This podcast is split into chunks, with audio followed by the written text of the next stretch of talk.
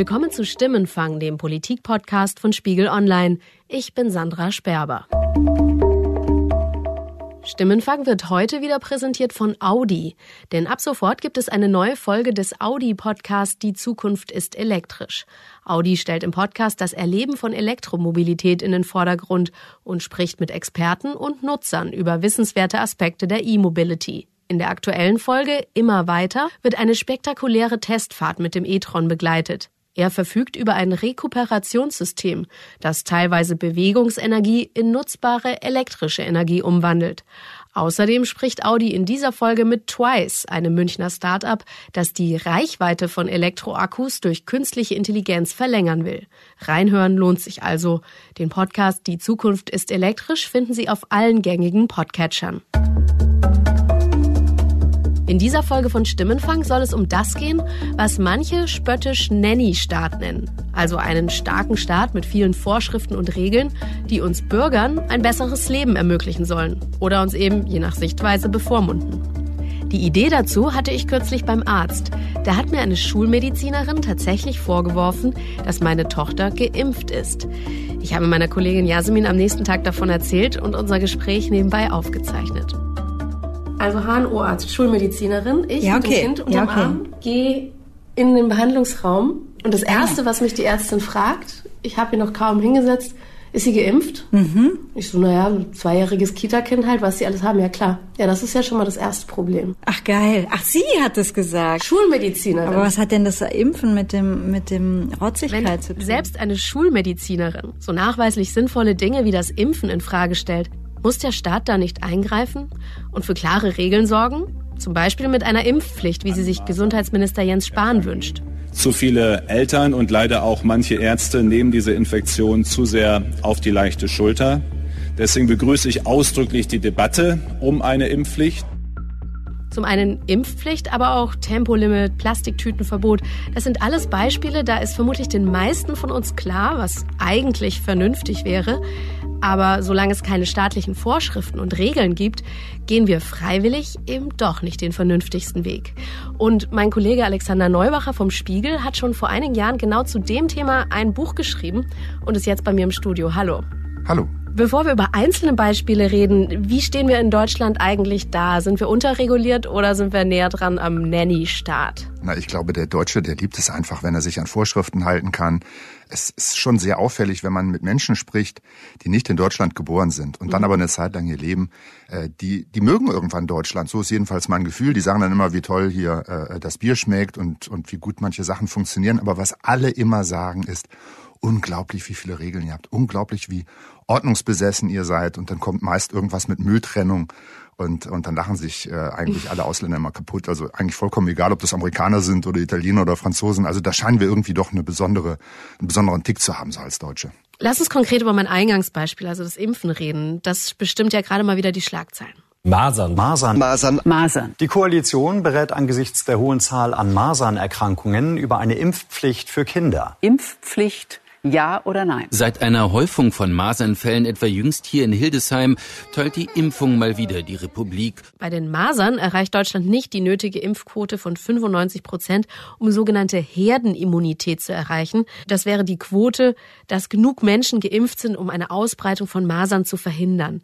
Alexander, sollte da nicht der Staat die Bürger zum Impfen zwingen, zum Beispiel um Neugeborene, die noch nicht geimpft werden, zu schützen? Ich finde, man kann die ganzen Probleme an einer sehr einfachen Frage entlang entscheiden, indem man sich nämlich fragt, geht es darum, den Einzelnen vor sich selbst zu beschützen? Mhm.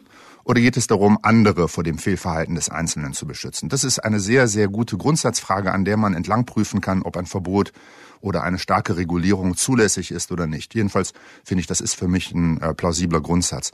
Und äh, beim Impfen geht es eben nicht nur darum, dass man sich selber äh, schützt vor einer bestimmten Krankheit oder das eigene Kind, sondern es geht, genau wie du das gesagt hast, eben um diesen Schutz Mhm. einer Herde, also einer, einer größeren Gruppe. Und wenn sich Eltern dagegen entscheiden, ihre Kinder impfen zu lassen, dann leiden darunter eben auch Kinder, die äh, nicht geimpft werden können oder da ein gesundheitliches Problem mit dieser Impfung haben. Und deswegen ist in diesem Fall, weil es eben auch um den Schutz von anderen unbeteiligten, unschuldigen Dritten geht, ein Regulierungsangriff des Staates auf jeden Fall zulässig. Ähm, jetzt kann man sich fragen, in welcher Schärfe muss es dann ein Verbot sein oder gibt es dann eher Aufklärungspflichten oder andere Dinge. Aber grundsätzlich ja, in dem Fall geht es um den Schutz der anderen und da kann mhm. man was machen.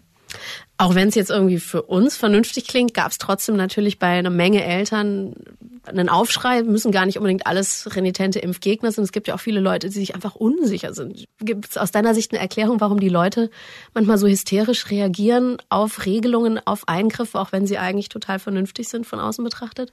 Also in diesem, in diesem konkreten Fall kann man sagen, dass es eigentlich zwei Gegenpositionen gibt oder zwei Denkschulen, die sich gegen diese Impfpflicht richten. Das ist zum einen dieses Freiheitsargument, dass man sagt, ich möchte äh, nicht gesagt bekommen, was ich zu tun und zu lassen habe. Mhm. Das ist, wenn man so will, ein, ein liberales oder libertäres Argument. Und das kann man entkräften, indem man zum Beispiel sagt, na ja, es geht um den Schutz von anderen. Und das zweite Argument, das immer vorgeführt wird, ist, das ist wahnsinnig gefährlich mit dem Impfen.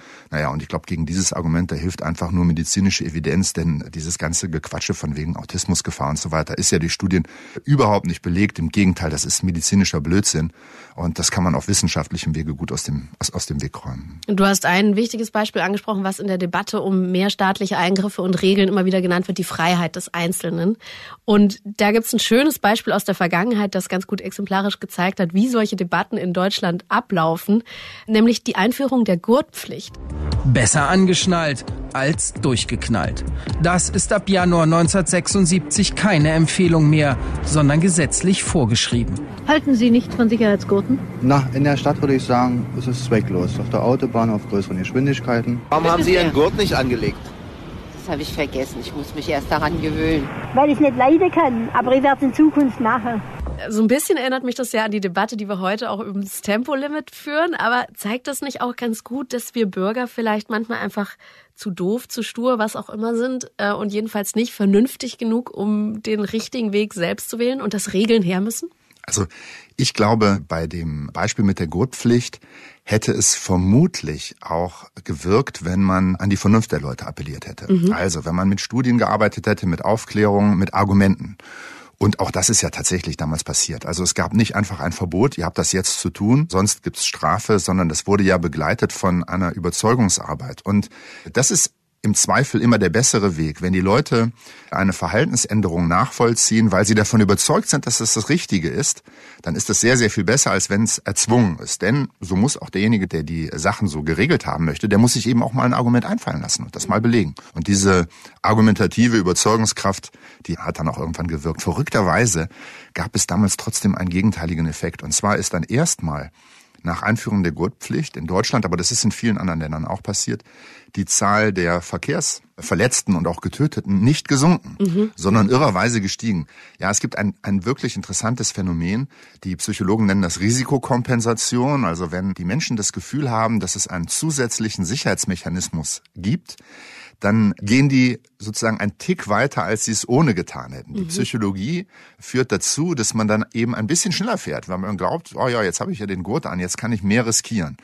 Und das war dann eben so, dass der Schutz des Gurtes dann eben doch nicht so ganz toll war. Erstens. Und zweitens, es war vor allen Dingen sinnlos, wenn die Leute dann schneller zum Beispiel durch die Stadt gefahren sind, für die am Fußgänger, die dann dabei erwischt wurden, also oder die Radfahrer. Also das ist aber erstmal ein kurzzeitiger Effekt, weil sonst könnten wir ja sagen, okay, wir verzichten auf Gurte, Airbags, äh, alle möglichen anderen Sicherheitssysteme, die jetzt da drin sind, Helme auf dem Fahrrad, Helme beim Skifahren, weil uns das ein trügerisches Gefühl gibt. Beim Fahrradhelm ist es zum Beispiel ganz eindeutig so, mhm. dass äh, alle Untersuchungen, von denen wir heute wissen, sagen, dass die Einführung einer Helmpflicht für Fahrradfahrer unterm Strich kontraproduktiv ist. Aus verschiedenen Gründen, nämlich auch einmal Risikokompensation. Die Leute sind offenbar schneller gefahren, auch vielleicht mal über Rot und haben sich mehr zugetraut, als sie konnten. Erstens. Zweitens, man konnte das messen, dass die Autofahrer einen mit Helm bewährten Radfahrer offenbar nicht mehr als so schutzbedürftig erachtet haben als jemand, der keinen Helm trägt. Da gab es ein wahnsinnig interessantes Experiment in Australien.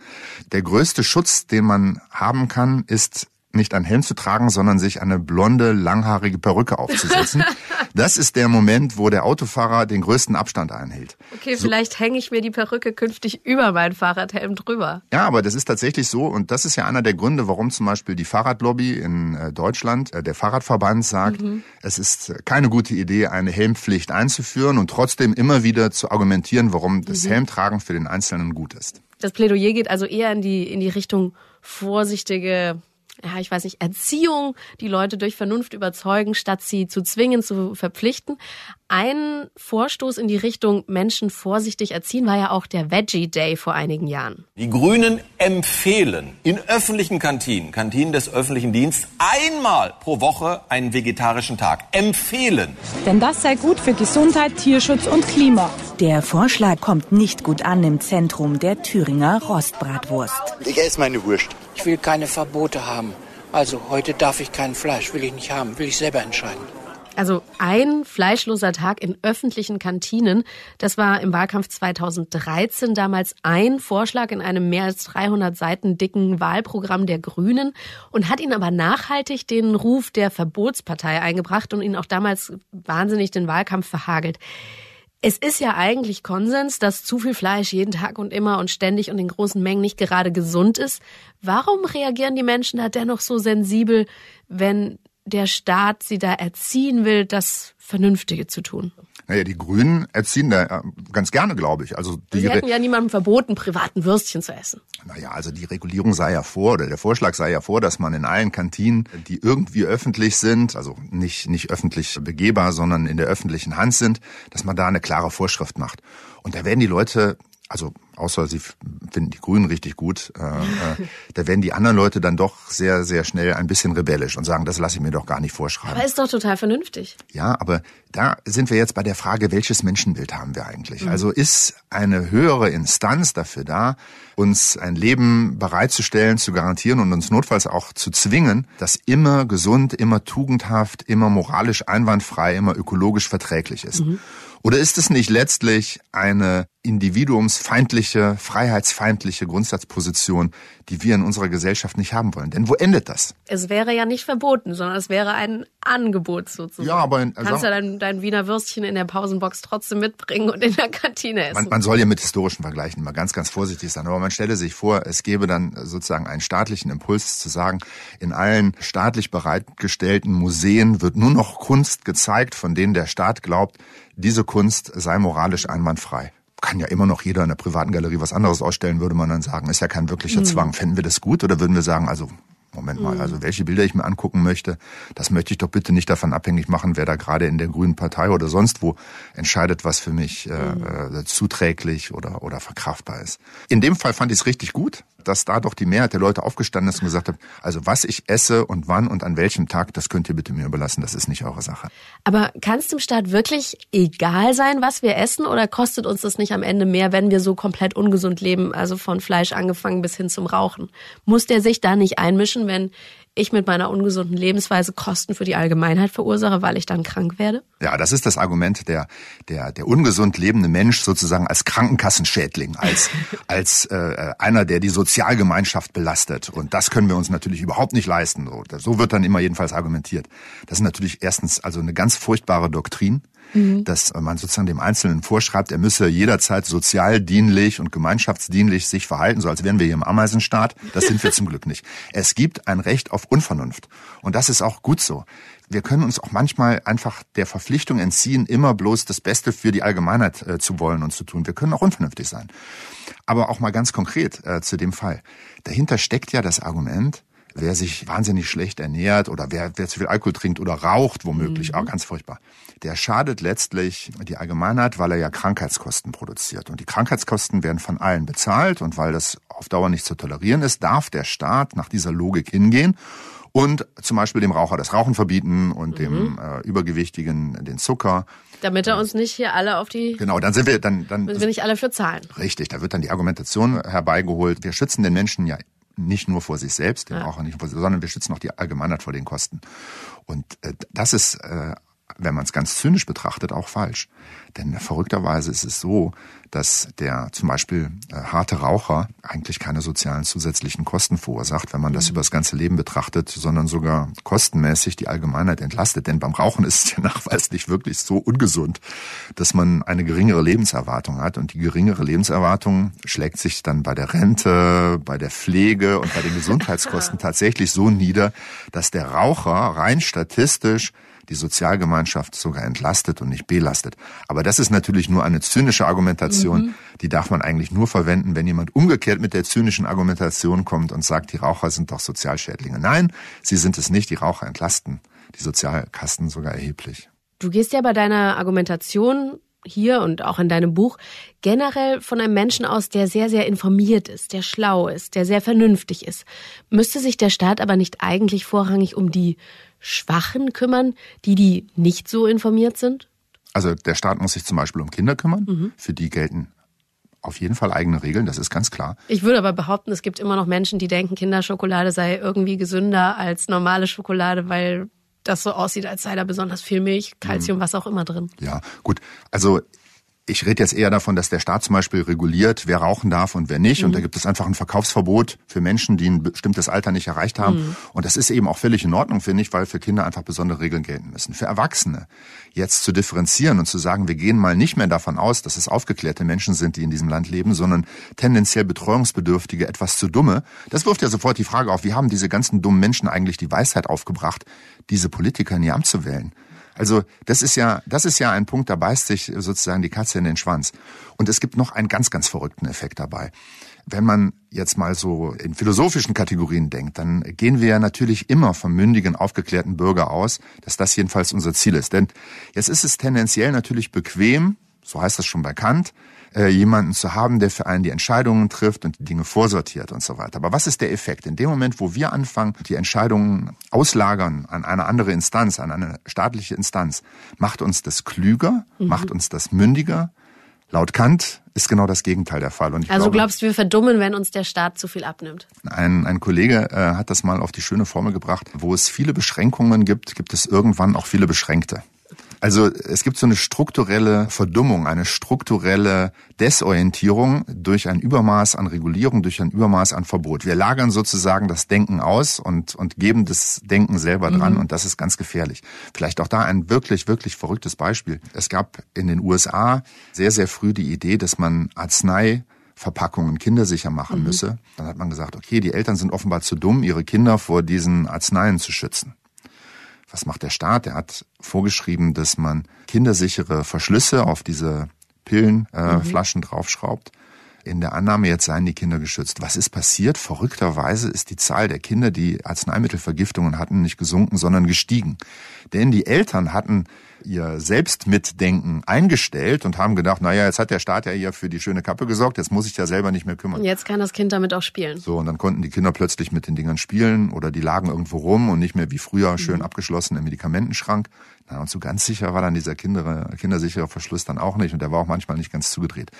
Ich will damit nicht sagen, dass mhm. es falsch war, diesen kindersicheren Verschluss einzuführen. Im Gegenteil, das war ja auch sinnvoll. Aber es zeigt, dass es einen kontraproduktiven Effekt hat, wenn man den Leuten sagt, lass mal das Denken sein, wir übernehmen das ab sofort für dich. Aktuell diskutiert man ja über die sogenannte Ernährungsampel. Das fordern ja zum Beispiel Verbraucherschützer wie Foodwatch. Man nehme ein bekanntes und leicht verständliches Symbol und stelle damit die Gehalte der wichtigsten Nährwerte dar. Mit der Ampelkennzeichnung sollten die Verbraucher gleich auf der Vorderseite der Packungen informiert werden. Verlässlich und verständlich. Die Ampel reicht also von A, grüner Bereich, bis E. Nicht empfohlen, das zu essen. Foodwatch nennt da zum Beispiel dann zwei Beispiele eines Erdbeerjoghurts. Das eine bekommt ein B, das andere nur ein D, weil es doppelt so viel Zucker enthält. Das ist eine Sache, die sieht man nicht sofort auf dem Etikett. Da muss man die beiden Joghurts umdrehen, muss irgendwie rechnen, muss vergleichen. Das erfordert ziemlich viel Arbeit. Finde ich eigentlich total einleuchtend, da vorne ein klares Zeichen drauf zu machen. Das hier ist das Gesündere. Absolut. Und vor allen Dingen ist ja der Verbraucher auch in der Lage, danach zu entscheiden, ob er vielleicht trotzdem das andere nehmen möchte, das mit der mhm. vielleicht schlechteren Bewertung, aber er wird informiert. Und das ist aber genau der Unterschied zu einer Verbotspolitik, die sagt, bestimmte Joghurts darf es gar nicht mehr im Handel geben. Mhm. Wir haben ja eine Ernährungsministerin, Julia Klöckner von der CDU, und die lehnt diese Ampel ab und sagt, sie sei ja nicht die Geschmacksnanny. Der Staat macht nicht den Geschmack und ich bin auch nicht äh, ja, die Geschmacksnanny der ne-, Region, äh, der Nation. Also wie Deutschland schmeckt, schreibt die Politik nicht vor. Also es geht ja wie gesagt, nicht ums Verbieten von süßem Joghurt, nur ums Kennzeichnen. Warum tut sich die Politik damit trotzdem so schwer? Der Vorschlag ist schon lange in der Welt, das einfach einzuführen. Es spielen, glaube ich, mehrere Aspekte da noch mit hinein. Also Geschmacksnenny, das braucht tatsächlich überhaupt niemand sein und das sollte auch die Politik nicht tun. Sich für eine gute, wahrheitsgemäße Aufklärung einzusetzen, das ist durchaus Aufgabe der Politik. Wir haben ganz konkret bei der Lebensmittelampel, die ja schon mal diskutiert wurde, auch unter anderen Bedingungen, haben wir ein paar fachliche Probleme die gelöst werden sollten. Denn es geht ja um wahrheitsgemäße Informationen, mhm. mit der die Verbraucher was anfangen können. Wenn aber jetzt diese Lebensmittelampel, so wie sie ja einmal konzipiert war, dazu führt, dass auf dem Orangensaft immer rot steht, weil das viel zu viel Zucker enthält, dann, den der Saft naturgemäß enthält. Den der Saft naturgemäß ja. hat. Dann sind wir ganz schnell in einem Bereich, wo aus dieser vermeintlichen Aufklärung eine Desinformation wird. Mhm. Und äh, da muss man einfach sich fragen, ist dieses Instrument der Ampel, so war sie damals geplant, mit Grün für gut, Gelb für naja, geht so, und Rot für Finger weg, ist es eigentlich ein geeignetes Mittel. Aber ich finde auch tatsächlich grundsätzlich gute, wahrheitsgemäße Information, die Kennzeichnung von Lebensmitteln ist etwas, das der aufgeklärte Verbraucher unbedingt haben will. Und das hat mit Nanny gar nichts zu tun. Schauen wir mal nicht nur auf den Einzelnen, unsere persönliche Ernährung, sondern mal aufs Große und Ganze, auf die Welt, auf die Umwelt, das Klima. Da gibt's auch eine Menge Themen, wo der Staat eingreift, erzieherisch oder mit Verboten. Jüngstes Beispiel ist das Plastikverbot der EU. Viele Einwegprodukte aus Plastik sollen von 2021 an aus den Supermarktregalen verschwinden. Plastikteller, Trinkhalme und andere Einwegprodukte aus Plastik werden deshalb von 2021 an komplett verboten. Besonders die Deutschen produzieren mehr Plastikmüll als der Durchschnittseuropäer. Pro Kopf 37,5 Kilo jedes Jahr. Macht das Sinn, da jetzt mal einzugreifen und dem den Riegel vorzusetzen? Ja, also auf jeden Fall. Und als allererstes müsste sich Jürgen Trittin mal an seine Nase fassen, wer denn diesen ganzen Plastikmüll ausgelöst hat. Das war unter anderem Jürgen Trittin, DJ Dosenpfand, wie er sich äh, nachher mal nannte, wenn er irgendwo Platten aufgelegt hat. Für die Jüngeren unter uns Umweltminister der Grünen, der 2003 in Deutschland das sogenannte Dosenpfand, also das Flaschenpfandsystem, wie wir es heute kennen, eingeführt hat. Natürlich mit der Absicht, das Mehrwegsystem zu stärken und die Plastikflaschen aus dem Markt zu drängen. Was ist passiert? Genau das Gegenteil. Es ist jedenfalls so, dass Pfand und Einweg, Mehrweg nichts mehr miteinander zu tun haben. Und das mhm. ist das grundsätzliche Problem, über das viele Leute offenbar jetzt nicht so richtig hinwegkommen. Und jetzt glaubt man immer, ja, es ist total okay, wenn ich diese wabbeligen 1,5 Liter Plasteflaschen, die dann so im Sechsergebinde immer dann da mhm, beim Discounter diese rumstehen. Sixpacks Wasser, ja. Die haben ja praktisch den Marktanteil verdoppelt äh, mhm. äh, seit Jürgen Trittin. Ja, was mit diesem Zeug passiert, wenn man das in diesen Schlitz reingeworfen hat, das kann man ganz gut feststellen, wenn man mal kurz innehält und hört, was dann auf der anderen Seite passiert. Da gibt es so ein Ratschen und so ein Knirschen und so ein Knüllen. Diese Flasche wird natürlich nicht wieder befüllt, sondern das ist dann genau der Plastikabfall, mhm. der dann unsere Bilanz hochtreibt. Denn äh, was passiert damit? Das wird dann recycelt, wenn es gut läuft, aber erstmal wird es wahrscheinlich nach China transportiert, es wird zu Ballen gepresst, manchmal wird es auch einfach verbrannt. Mhm. Das ist einer der vielen Probleme, die entstanden sind, obwohl man eigentlich glaubte, wir lösen ein Problem. Stattdessen hat man eins geschaffen. Also durch dieses Dosenpfand äh, 2003 ist eben die Zahl der Flaschen, die wirklich wieder befüllt worden sind, der festen Plastikflaschen, die man nochmal wiederverwendet hat oder der Bierflaschen, zurückgegangen und es sind mehr, so wie du sie nennst, Wabbelflaschen entstanden, die einfach zwar zurückgegeben werden, aber dann weggeschmissen werden. Ein, also ein, das Wort Absturz in der Mehrwegquote trifft die Sache ganz gut, tatsächlich. Also es ist, es ist eine dramatische Entwicklung passiert. Nicht beim Bier. Beim Bier sind die Leute offenbar nach wie vor äh, äh, nicht bereit, aus Plastikflaschen so zu trinken. Da gibt es immer noch die, die Glasflaschen. Aber geh mal in einen ganz normalen äh, Supermarkt, geh mal zum Discounter und guck mal, wie viele Regale inzwischen vollgestellt sind mit diesem Wabbelplastezeug, das genau ein einziges Mal benutzt wird. Mhm. Und dann ist es am Ende des Lebenszyklus. Und das alles im Namen des Umweltschutzes. Danke, Jürgen Trittin. Du hast den Ex-Umweltminister auch mal für eine Spiegel-TV-Doku genau auf diesen Fakt angesprochen. Da hören wir noch mal rein. Was ist mit den Mehrwegflaschen? Die sind ja nahezu verschwunden aus dem Supermarkt. Wenn Sie sich da umgucken, überall diese wabbeligen Plastikdinger. Das, das stimmt ja für äh, Bier nicht. Ja, für, ja ach so, ja. Sie trinken nur Bier und kein Wasser? Nein, ich sage nur, es gibt unterschiedliche, ja, Getränke, ich, ich unterschiedliche Getränkesorten. Das gilt für Bier nicht, das gilt für zuckerhaltige Erfrischungsgetränke kaum. Ähm, es gilt im Wasserbereich, da ist es so. Und das ist eigentlich doch, sehr, eigentlich doch traurig, oder? Ja, aber sehen Sie, wir sorgen trotzdem durch das Pfand dafür, dass diese Verpackung nicht im Müll landen, sondern wieder einer Verwertung zu. Ja, aber, aber, früher wurden sie ja sowieso also richtig wieder befüllt und, und jetzt ja, werden sie nur bin, noch... Ich bin mit Ihnen der Auffassung, dass Mehrweg besser ist als Einweg, hm. aber ohne äh, das Pfand äh, würde der Einweg im Müll landen. Das ist auch schlecht. Also ich gebe Jürgen Trittin recht, dass zumindest nach meiner gefühlten Zählung inzwischen weniger zertretene Dosen und Flaschenmüll irgendwie im Gebüsch liegt. Also der Müll auf der Straße, der Flaschendosenmüll, der hat sich vielleicht reduziert. Aber wo hat die Politik den entscheidenden Fehler gemacht? Warum ist das gut gemeint, aber schlecht umgesetzt worden? Also es war einfach eine Regulierung, bei der der erste Schritt in guter Absicht gemacht wurde und der zweite aber nicht bedacht. Und das ist ein Sonderproblem vielleicht auch der Regulierung im Umweltbereich. Mhm. Hm, wir sehen da ganz oft, dass Regulierung natürlich immer erfolgt in wahnsinnig guter Absicht. Und diese gute Absicht wird auch von eigentlich niemandem, der jedenfalls klar denkt, in Frage gestellt. Mhm. Denn natürlich wollen wir die Umwelt schützen, natürlich wollen wir weniger Müll produzieren, wir wollen Ressourcen schonen und so weiter. Aber weil diese ganze Thematik moralisch so aufgeladen ist, ist es wahnsinnig schwierig, dann bei dem Streit, der manchmal nötig ist, über die richtigen Instrumente eine Gegenposition aufzubauen, ohne sofort als Umweltsau an den Pranger gestellt zu werden. Weil wer dann dagegen argumentiert, naja, was führt er da im Schilde? Will der dann wirklich tatsächlich noch die Umwelt schützen oder ist er nicht in Wahrheit ein verkappter Lobbyist irgendeiner äh, Industrie und tatsächlich gehen da manchmal die Dinge durcheinander. Und äh, das ist einer der großen Probleme. Man muss, glaube ich, in diesen ganzen Regulierungsfragen, auch immer wenn man mit, mit sehr, sehr guter Absicht vorangeht, muss man das mit, mit kühler Rationalität äh, versuchen und darf da nicht äh, im emotionalen Überschwang irgendwelche Regulierungen machen, die dann am Ende genau das Gegenteil bewirken. Die Grünen haben sich jetzt kürzlich oder zumindest einen grünen Politiker, glaube ich, war es, wieder in eine ähnliche Aufschreifalle gesetzt mit dem Vorschlag, ich glaube, mehr als drei Flugreisen im Jahr, also viel Flieger deutlich mehr in die Mangel zu nehmen, einen Aufpreis zu verlangen.